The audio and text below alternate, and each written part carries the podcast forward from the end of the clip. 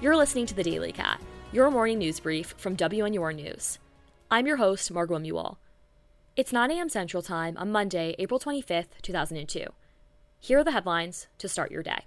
With help from Northwestern students, the Head Start Early Childhood Education Program will acquire its first electric school bus and charging station in Evanston. This is the first U.S. Department of Health and Human Services Head Start program in the country to have an electric bus. Earth Day prompted 40 volunteers to pick up trash across Evanston. The group picked up 180 pounds of trash by the end of the day. Chicago's Cash Assistance Program will begin accepting applications today. The Chicago Resilient Communities Pilot will provide 5,000 low income Chicagoans $500 a month for a year. The program is one of the largest cash assistance programs in the country and will be funded by federal pandemic relief money.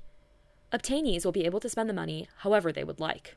The Illinois Department of Natural Resources is recommending residents stop using bird feeders and baths until the end of May due to the pathogenic avian influenza that is impacting Midwest animal agriculture. United States Secretary of State Antony Blinken and Defense Secretary Lloyd Austin met with Ukrainian President Zelensky in Kiev Sunday night.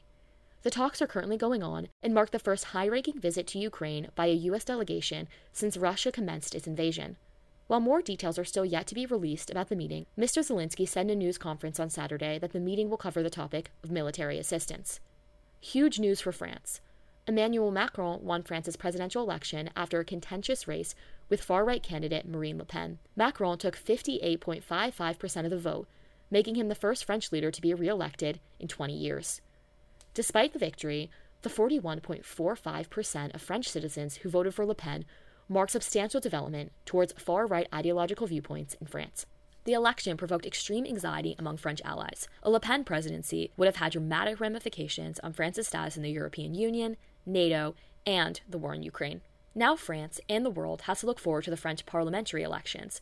They will take place in June over two rounds, like the presidential elections. The deputies who win this election will then go on to form party based voting blocs in the parliament, and Macron will need their support to pass legislation. That's all for today's Daily Cat. From Evanston, Illinois, I'm Margot Mual. Be sure to check out more news stories on our website, WNUR.news. You can also listen to these stories live during our next news show tonight at 6 p.m. at 89.3 FM or at WNUR.org. Thank you for listening, and we'll see you tomorrow morning for another edition of the Daily Cat.